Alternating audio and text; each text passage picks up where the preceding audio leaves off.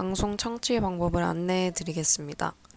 실시간 듣기의 경우 매주 일요일 밤 11시 yirb.연세.ac.kr에서 지금 바로 듣기를 통해 들으실 수 있고 다시 듣기의 경우 사운드 클라우드에 yirb를 검색하시면 혼밤을 비롯해 다양한 여배 방송을 들으실 수 있습니다.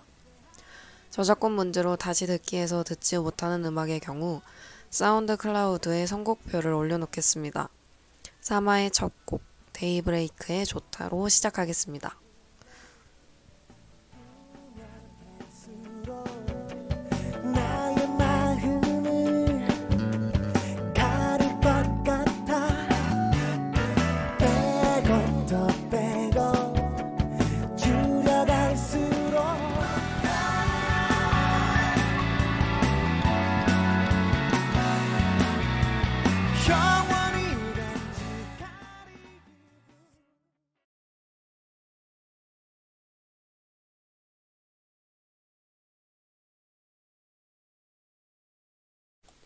5월의 초.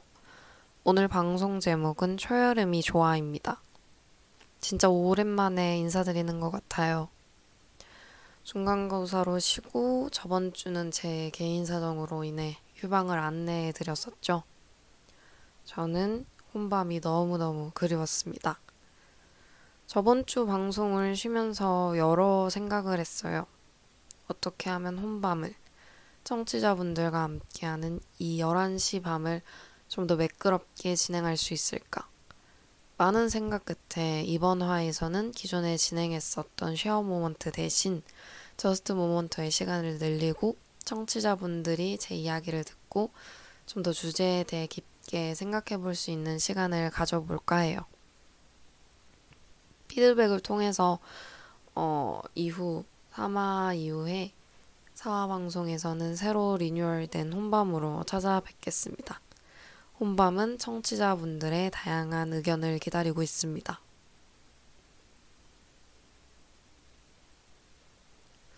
아직 5월의 초인데 러비님, 왜 제목이 초여름이 좋아인가요? 라고 물어보는 청취자님들이 있으리라고 생각해요. 초여름이 좋아라는 제목은 작년에 SBS에서 방영된 그의 우리는에서 착안하게 되었는데요.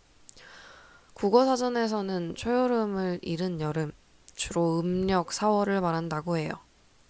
2022년에 5월 1일의 음력 날짜가 4월 1일이라는 것을 알고 계신가요?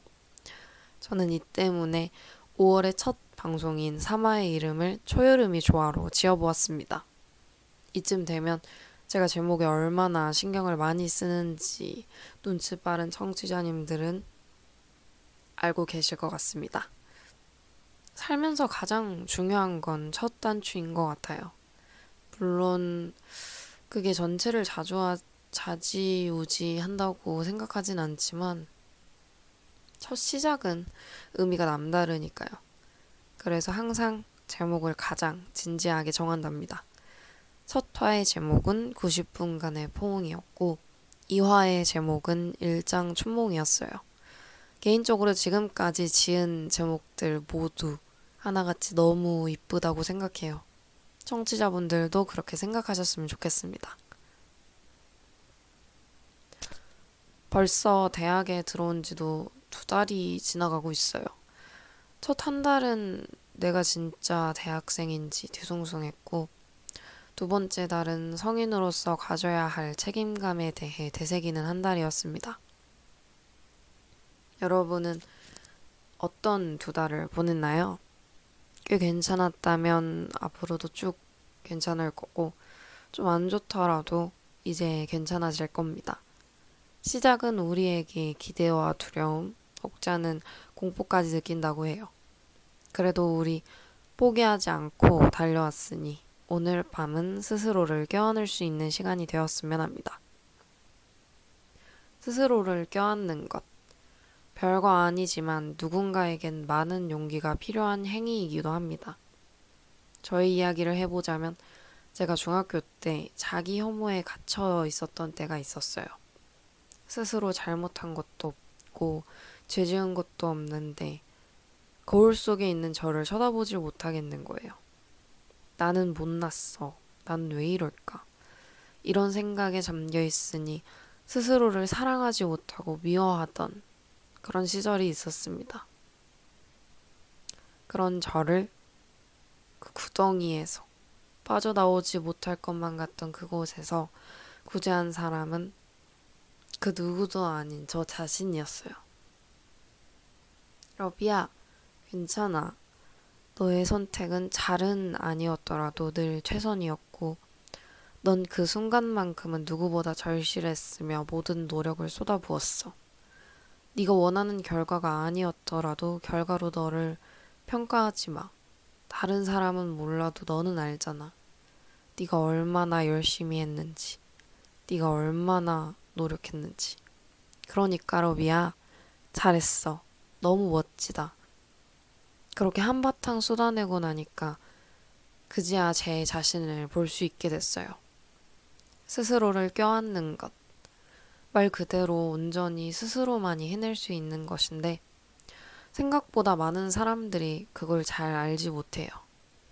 타인으로부터 인정을 갈구하고 칭찬과 사랑은 타인에게서만 얻을 수 있는 것이라고 믿죠. 저도 그랬어요. 저도 그렇게 생각했고, 그래서 타인의 입만 집중하며 살았어요. 타인의 별거 아닌 한숨이 뾰족한 그 말투가 저를 핥힐 동안 저는 아무것도 하지 않았어요. 당연한 거라고 믿었으니까. 제가 저를 사랑하는 방법을 알지 못했으니까. 모르긴 몰라도 그때의 제가 한참 모자랐던 건 알아요. 수많은 에세이와 자기계발서에서 하는 말은 너 자신을 사랑해라. 거기서부터 시작된다. 이런 말이었는데. 사람들은 어려워해요. 쉬운 일은 아니잖아요. 저도 그랬고, 제 친구가 그랬고, 내 가족이, 그리고 여러분이 그럴지도 모르죠. 하지만 그래도 돌고 돌아서라도 내가 날 사랑해야지. 내가 행복해야지. 라는 결론을 도출하게 되면 그제야 제 인생이 보이는 것 같아요. 나는 이런 사람이었구나. 이런 걸 좋아하는구나. 이렇게 해야 되겠구나. 그럼 내가 행복해지겠구나.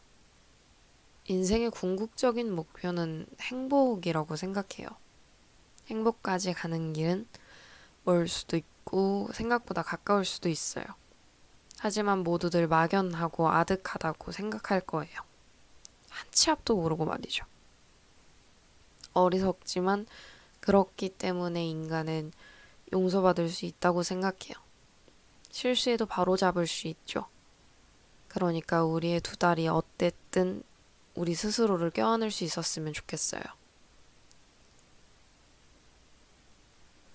방영된 지 좀 된 드라마 중에서 19년도에 반영한 18의 순간 이라는 드라마가 있어요. JTBC에서 방영했던 걸로 기억해요. 드라마의 새 주인공은 18이라는 나이가 무색하게 상처가 되게 많아요.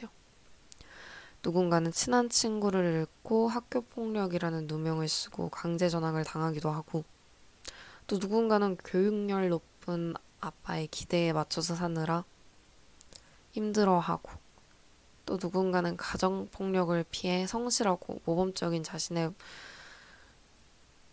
자식의 모습을 보여주기 위해 악행을 저지르기도 하고 하지만 이세 주인공은 그래도 살아요. 그런 세 주인공에게 작가가 전하는 말이 있어요. 말도 많고 탈도 많은 이 열여덟 이세 아이에게 이미 망친 인생이란 없어. 아직 열여덟인데. 박막래 할머니는 47년생으로 17년도에 이른이라는 나이에 유튜브를 시작하셨어요. 글쎄요, 망친 인생. 그런 건 그냥 없어요. 아직 18이라 그런 게 아니라 시작하려는 마음이 있는 사람이라면 그런 마음을 실현하고 싶은 의지가 있는 사람이라면 그 사람의 인생을 망친 인생이라고 정의할 수 없어요. 고등학교 3학년 때 제일 큰 고민은 1학년 때는 높고 2학년 때는 훅 떨어졌다가 3학년 때 다시 회생한 나이키 같은 성적이었어요. 충분히 높은 점수라고 모두가 다독였지만 저는 알잖아요. 내가 얼마나 못했는지. 그래서 마음고생을 심하게 하기도 하고 그랬던 때가 있었어요. 하지만 보란 듯이 합격하더라고요. 그 성적으로. 그래서 왜 내가 이 성적으로 이 대학을 합격했을까를 생각해 봤을 때 결국 사람들이 보는 건 못했던 그 순간에 집중하는 게 아니라 그 이후의 순간에 더 집중하는 것 같아요. 못한 게 중요했던 게 아니라 내가 못한 걸 어떻게 얼마나 메꾸면서 더 열심히 살아가느냐를 보는 거죠. 좀 직설적으로 표현하자면 원래부터 착하고 예의 바른 사람 좋아요. 근데 좀 별로였던 사람이 그러니까 예의 없고 못된 사람이 어느 날부턴가 조금씩 달라지기 시작해서 착하고 예의 바르게 행동하려고 노력해요. 그러면 사람들이 그 사람의 과거가 어쨌든 도와주고 싶어 하잖아요. 대부분. 아, 물론 그 사람의 마음이 순전히 아, 나 이제 착하게 살아봐야겠어. 라는 마음이어야겠죠. 그러한 점에서 이건 제가 제게 하고 싶은 말이기도 해요.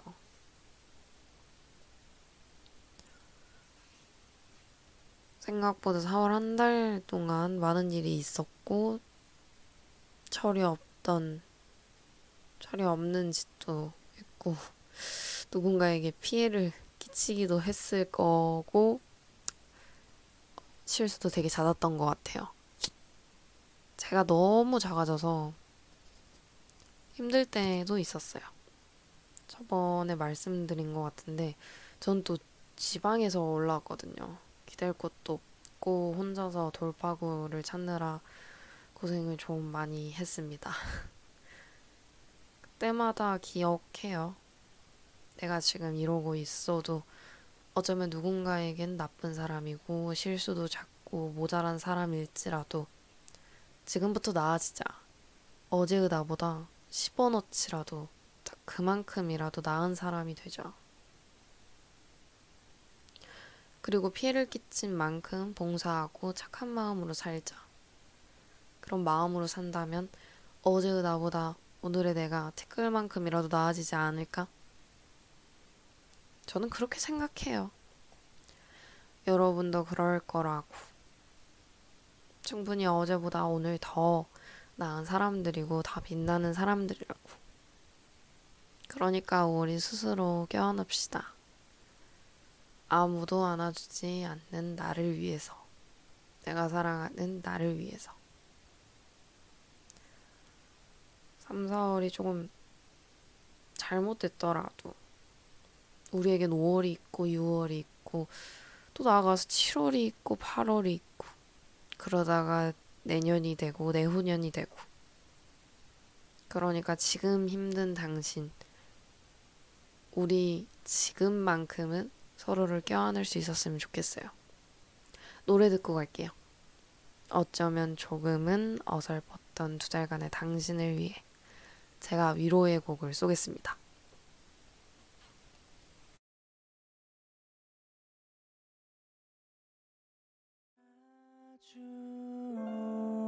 오래전 소중한 기억처럼 여전히 남아있죠 한 걸음 멀게 혼자만 알던 그꽃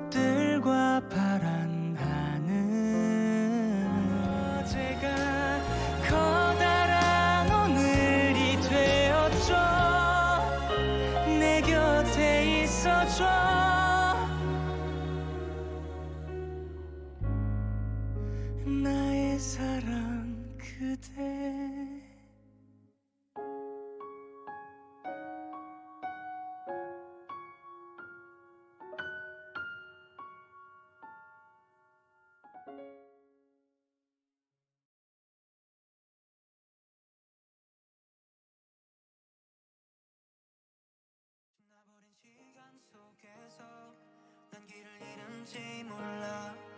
Gotta find a way home. Can you take me higher 멀어지는 별을 보면서 그때를 그리고 있어 I gotta find a way oh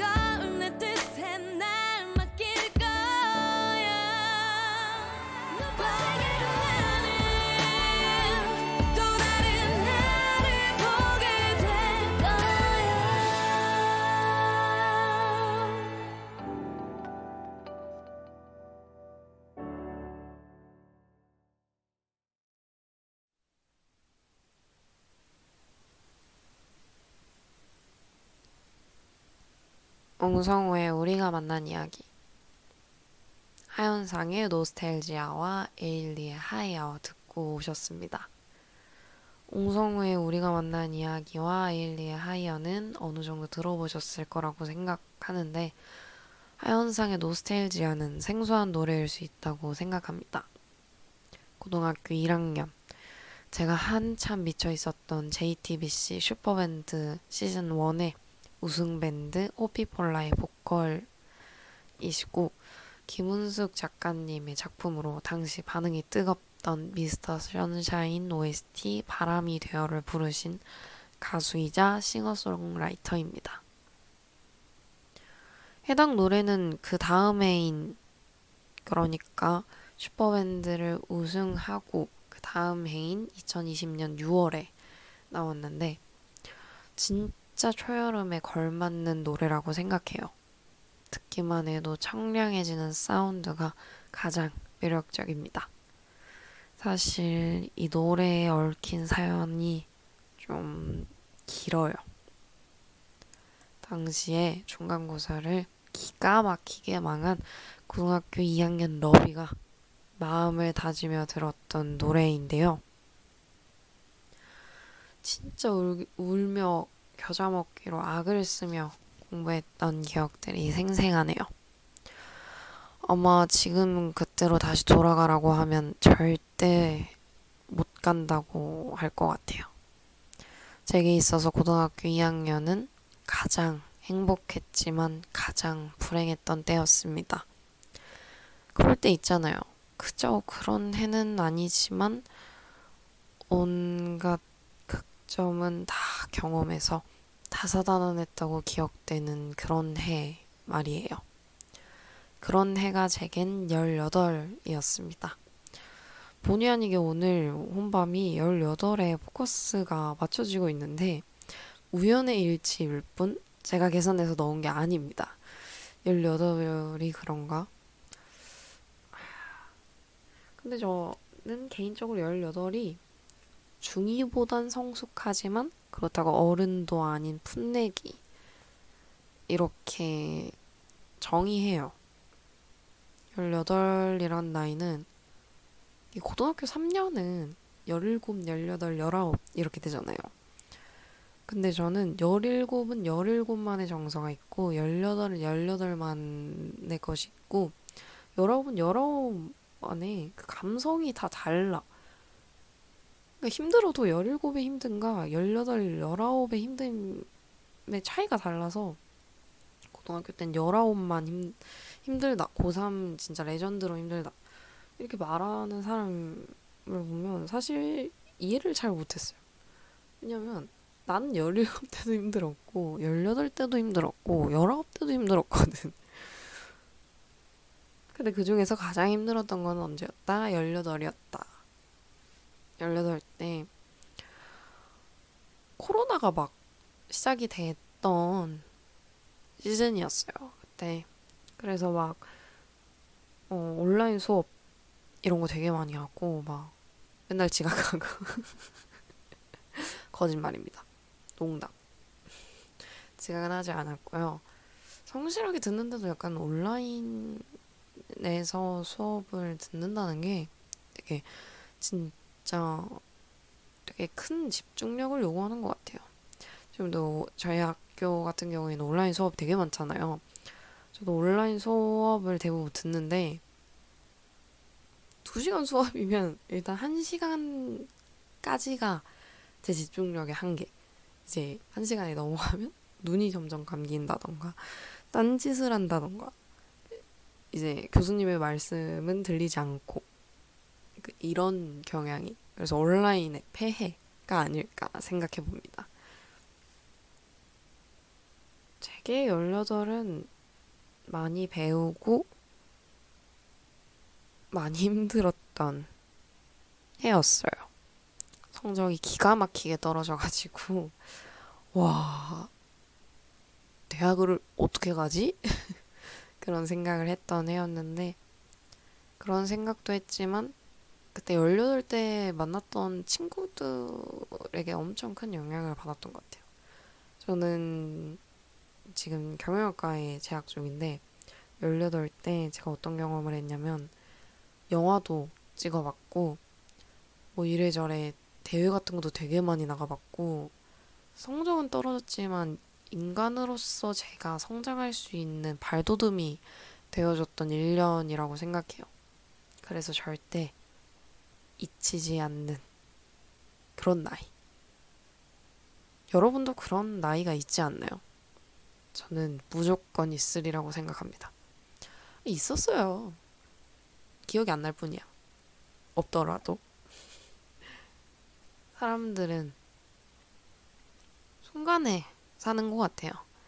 행복했던 순간, 불행했던 순간, 기뻤던 순간, 슬펐던 순간, 그 순간에 빠져서 사는 거죠. 그리고 우리는 그 순간들을 시간이 좀 지난 후엔 기억이라고 불러요. 헌밤에서는 지금까지 그 기억에 대해서 이야기했어요. 따뜻했던 기억, 애틋했던 기억, 아쉬운 기억 등등. 지금 혼밤 삼화 최여름이 조화를 듣고 계시는 청취자분들도 각자의 기억 속에 빠져 이 라디오를 들었으면 좋겠습니다. 기억은 미화된다고 하잖아요. 저는 그 미화라는 게 참 좋은 것 같아요. 사실 좀 극적인 면에서 보는 미화는 부정적일 수도 있겠지만 그땐 진짜 지옥 같고 죽을 것 같이 힘들었어 라고 생각했던 기억도 나중에 돌아보면 그땐 그랬지 그랬었지 힘들었었지 알 수 있는 거 그건 기억 많이 할 수 있는 거라고 생각해요. 그 기억은 곧 추억이 되고 추억은 삶을 이룹니다. 제가 18을 기억하는 것처럼요. 시작하면서 3월과 4월에 어쩌면 어설펐던 우리에 대해서 이야기했잖아요. 저는 사실 어, 개인적으로 자리를 비웠을 때쯤에 뜻하지 않은 이별에 대한 상실로 인해 많이 힘든 시간을 보냈습니다. 뜻하지 않은 이별이었어요. 이별에 대한 상실은 너무 힘들었죠. 이별이라는 게 각오가 되어 있어도 쉬운 일이 아니라는 걸 이번에 처음 알았어요. 그래서 제가 어른이라는 무게 너무 무거운 것 같습니다. 이렇게 말씀드렸어요. 각오는 그냥 각오일 뿐인 것 같아요. 힘들겠지, 슬프겠지, 예상하고 있어도 항상 피치 못할, 그러니까 상상치도 못할 그런 상황이 오죠. 머리로는 아는데 가슴은 그렇지 못하고, 이별이라는 건 생각보다 훨씬 많이 사람에게 영향을 끼치는 것 같아요. 그게 어떤 이별이든지요. 지금은 상실감이고 슬픔이고 때론 안타까움이고 그리움이지만 언젠가 이 이별도 기억으로 추억으로 제 삶에 쌓이겠죠. 저는 이 감정을 잊지 않으려고 노력해요. 노력하고 있는 것 같아요. 솔직 소중히 여겨서 이런 밤에 한 번씩 꺼내보려고요. 감정이라는 건, 기억이라는 건 어쩌면 아득한 말들이지만 와닿을 때가 있어요. 그런 때가 있으면 절대 놓치지 말고 붙잡으세요. 붙잡고 소중히 대해주세요. 이고은 작가님이 쓴 스- 심리학자가 사랑을 기억하는 법 이라는 책엔 이런 구절이 있어요. 기억은 과거의 경험을 서랍 속에 넣어 보관하기 위해서만이 아니라 새롭게 처리해 미래에 유용하게 쓰기 위해 존재한다. 걸어온 길을 되돌아보기 위해서 기억하는 것 같지만 실은 가고자 하는 곳을 내다보기 위해 기억하는 것이다. 이 말에 되게 공감해요. 기억은 그저 나만의 서랍장에서 심심할 때마다 꺼내보는 용도이기도 할 테지만 살아갈 나를 위한 것이기도 하다고 생각해요. 사랑하는 이와의 이별은 정말 힘들 테지만 사랑하고 사랑받았던 기억을 가지고 살아가는 것 자체가 행운이었다고 생각해요. 이별은 슬프지만 이 슬픔이 언제까지 갈지 죽을 때까지 그리움으로 저를 괴롭힐지 모르지만 그것도 제 선택이겠죠. 이 이별에 대한 감정을 슬픔으로 남기고 싶다는 그런 선택. 저는 평생 동안 간직할 귀중한 경험을 했고, 이 귀중한 경험을 아무에게도 넘기고 싶지 않아요. 어제는 그런 생각도 들더라고요. 차라리 사랑받지 않았다면, 사랑하지 않았다면 이런 고통도 없었을 텐데, 이만큼 슬프지 않고, 이만큼 괴롭지 않았을 텐데. 근데 그런 경험 하나 없는 사람으로 사는 건 도무지 생각해도 싫더라고요. 살아도 그 사람의 기억이 있는 사람으로 살고 싶다는 생각이 들어요. 너무 사랑받아서. 이제 앞으로 태어날 애들은 그 사람 이름 하나 모르겠죠. 근데 나는 알잖아. 그 사람이 어떤 사람이었고, 어떤 이름이었고, 나한테 어떤 존재였는지. 그러니까 기억해야죠. 그런 기억이라면 귀중하게 여겨야죠. 그게 설령 저를 많이 아프게 할지라도. 제가 껴안은 이 고통을 한 달이 넘어서야 토해냅니다. 영원한 건 없으니까 우리는 우리의 삶을 이 순간을 행복하면 돼요. 그리고 기억하면 돼요. 그때의 나를, 행복했던 나를.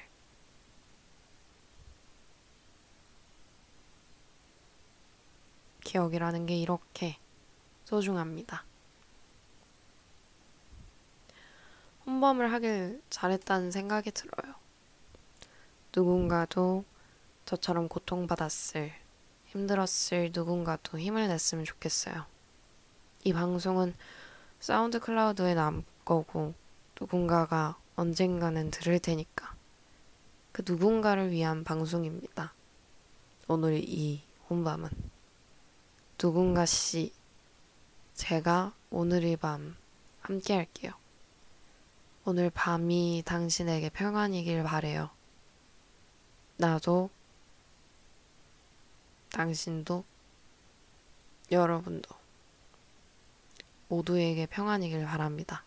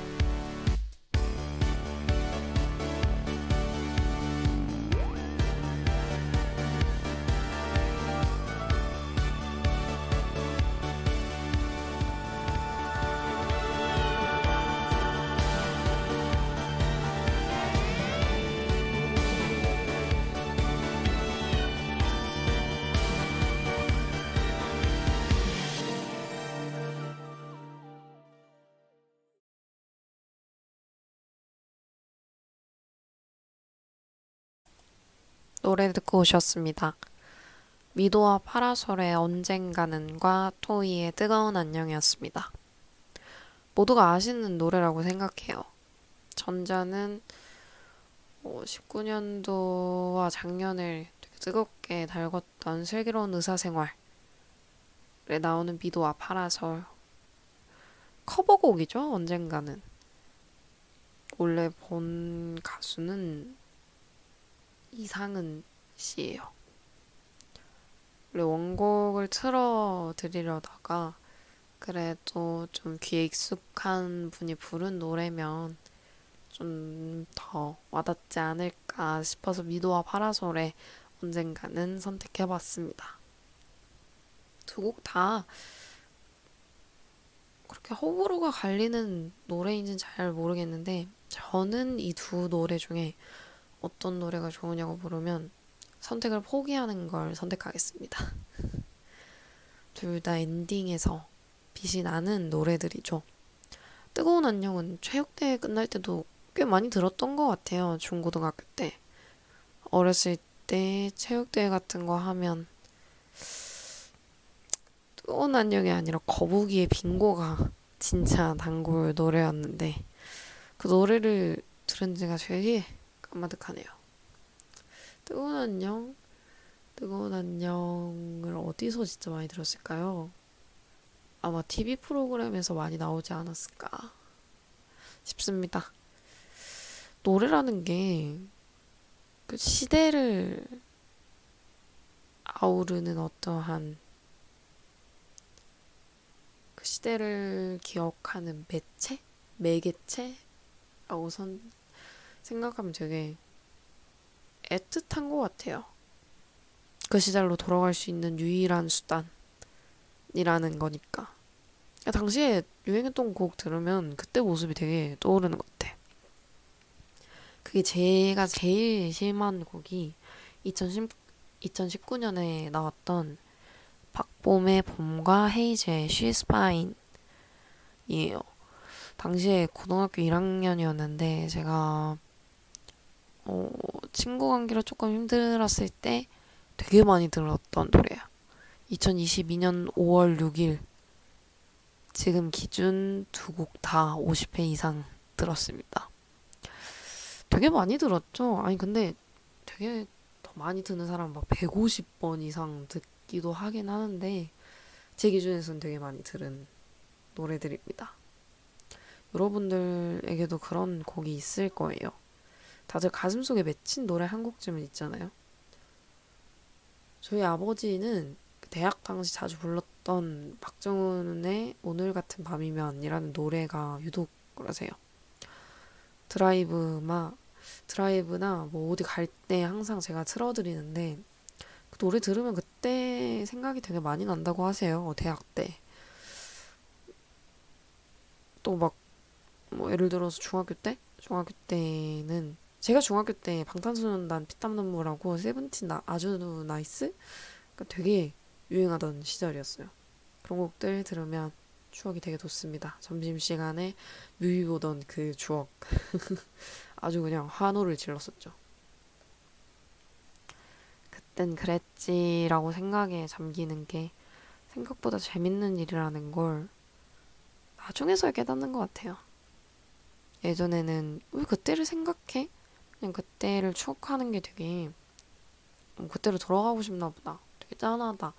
이렇게 생각을 했었는데 그냥 내가 그랬었지. 그때 나도 있었어.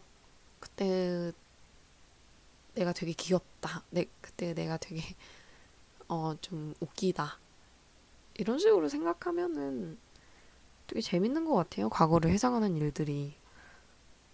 앞으로 제 30대가 40대가 그렇겠죠 지금의 저를 기억할 거고 DJ로서의 러비를 생각할 것 같아요. 아, 내가 러비였어. 내가 DJ였어. 나 되게, 되게 재밌어 했어.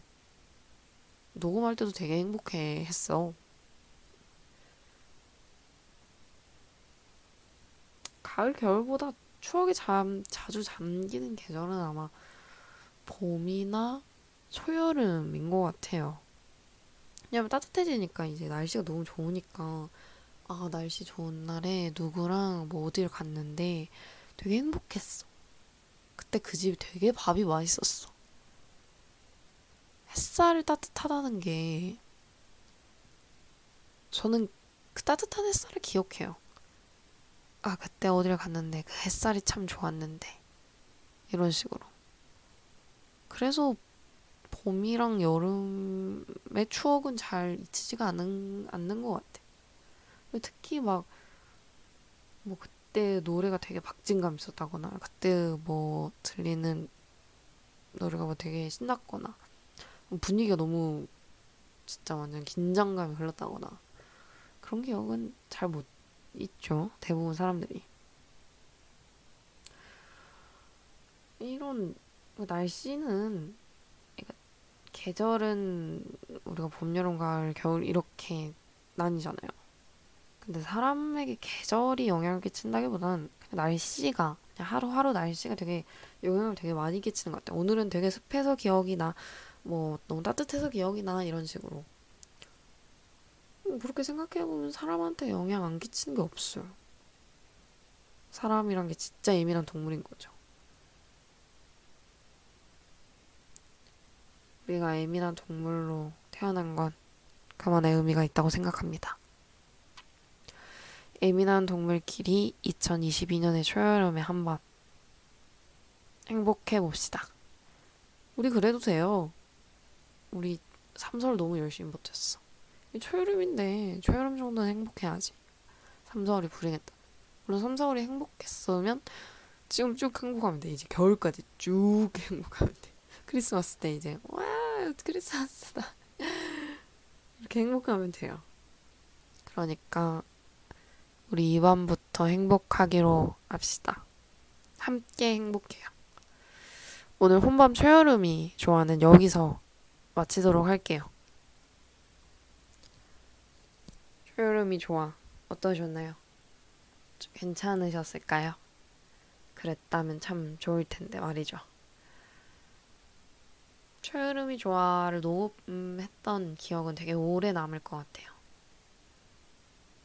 속에 있던 감정들을 끄집어낸 기분이라 여러분도 한 번쯤 좀 털어보셨으면 좋겠어요. 스스로를. 아, 탈탈탈 털어가지고 뭐 감정이 뭐 이거는 힘들 힘든 감정이 여기 있고 화난 감정이 여기 있고 슬픈 감정이 여기 있고 뒤섞여 있어요 사람이라는 게. 생각보다 우리는 솔직하지 못하고 참고 참고 참다가 터지는 경우들이 더 많으니까 우리의 감정은 이렇게 뭉텅이로 뭉쳐져 있답니다 항상.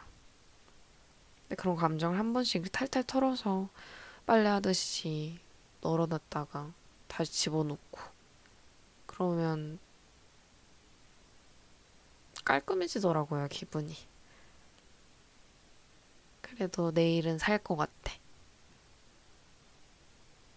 그렇게 내일도 살고 모레도 살고 그러면 되지 않을까요? 혼자 보내는 밤이지만 외로워 외롭지 않았으면 좋겠어요. 저도 청취자분들도.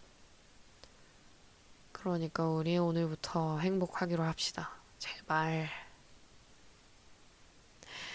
오늘도 따뜻한 홈밤 되시길 바라면서 테일의 스타일라이트